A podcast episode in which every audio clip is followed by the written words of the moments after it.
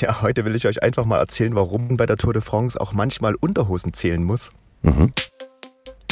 Ich bin Marco Seidel, Kameramann der ARD bei der Tour de France. Ich bin Tobi Breuer, Moderator beim Mitteldeutschen Rundfunk. Und bei uns hören Sie die Dinge zum bekanntesten Radrennen der Welt, die Sie sonst nicht hören. ARD. Wir sind ja insgesamt hier vier Wochen unterwegs und da kommt man natürlich auch wäschemäßig manchmal an die Grenzen. Es gibt bei uns Kollegen, die haben tatsächlich 30 Unterhosen dabei. da muss ich ehrlich zugeben, so viel habe ich gar nicht.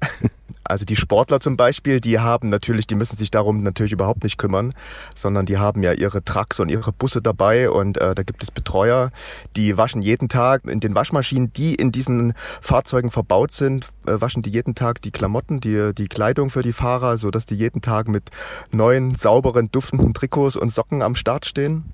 Bei uns ist das natürlich ein bisschen anders.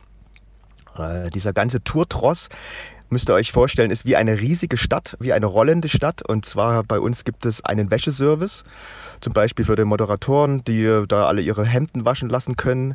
Es gibt auch einen Posttrack, wo man sich zum Beispiel ja Pakete hinschicken lassen könnte. Früher wurde da auch die Fanpost an die Fahrer geschickt. Mittlerweile läuft das ja eher alles über Social Media und äh, elektronischen Wege. Es gibt auch einen Arzt zum Beispiel hier bei der Tour. Äh, zum Beispiel mein Kollege Christian, der hatte sich eine Blase gelaufen, äh, hat die ist dann ein bisschen, hat sich entzündet und ja, und dann ist er dann natürlich, dann musste er zum Arzt.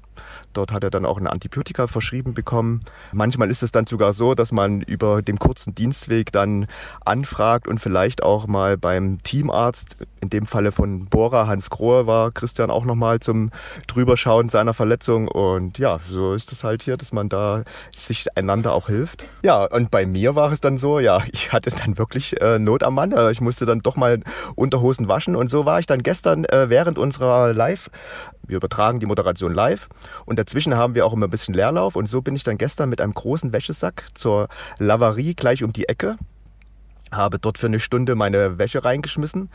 In dem Falle auch noch die Wäsche von Fabian, meinem äh, Kollegen, der, mit dem ich das Auto mir teile.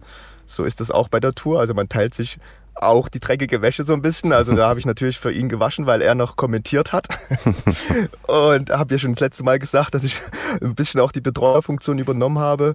Und ja, so, so ist es dann. Dann holt man die eine Stunde später da wieder raus. Ähm, dann hat man natürlich das Problem, die Wäsche ist noch nass. In dem Falle habe ich immer eine Wäscheleine dabei mit Klammern. Die spanne ich dann zwischen den Ü-Wägen und hänge dann dort die Wäsche auf. Äh, auf der einen Seite lauf, läuft das Publikum vorbei, auf der anderen Seite laufen die Kollegen vorbei. Da hat, hört man natürlich auch mal einen Spruch, warum man dann nicht die Wäsche noch des anderen mit gleich wäscht und aufhängen kann. Und ja, so ist das. Ah, bist du der Einzige mit Wäscheleine? Oder? Kleine Probleme. Nein, nein, also es gibt verschiedene Taktiken. Andere hängen die einfach dann am Zaun auf. Wieder andere warten einfach, äh, wir haben ja morgen einen Ruhetag. Andere äh, sagen dann, wir warten auf den Ruhetag und hängen die dann im Hotel auf. Wie lange seid ihr jetzt zusammen unterwegs? Also wir haben, also wir haben heute Bergfest. Wir haben tatsächlich heute Bergfest, haben wir vorhin festgestellt. Aber es steht natürlich auch noch zwei Wochen vor uns. Es geht noch in die Alpen, es geht noch nach Paris, was natürlich auch nochmal ein großes Erlebnis sein wird. Und ja, es ist noch einiges vor uns. Abonnieren Sie jetzt diesen Podcast, damit Sie die nächste Backstage-Geschichte nicht verpassen. Tägliche Ergebnisupdates und aktuelle Interviews zur Tour de France gibt es im Sportschau Tourfunk. Den finden Sie natürlich ebenfalls in der kostenlosen ARD Audiothek. ARD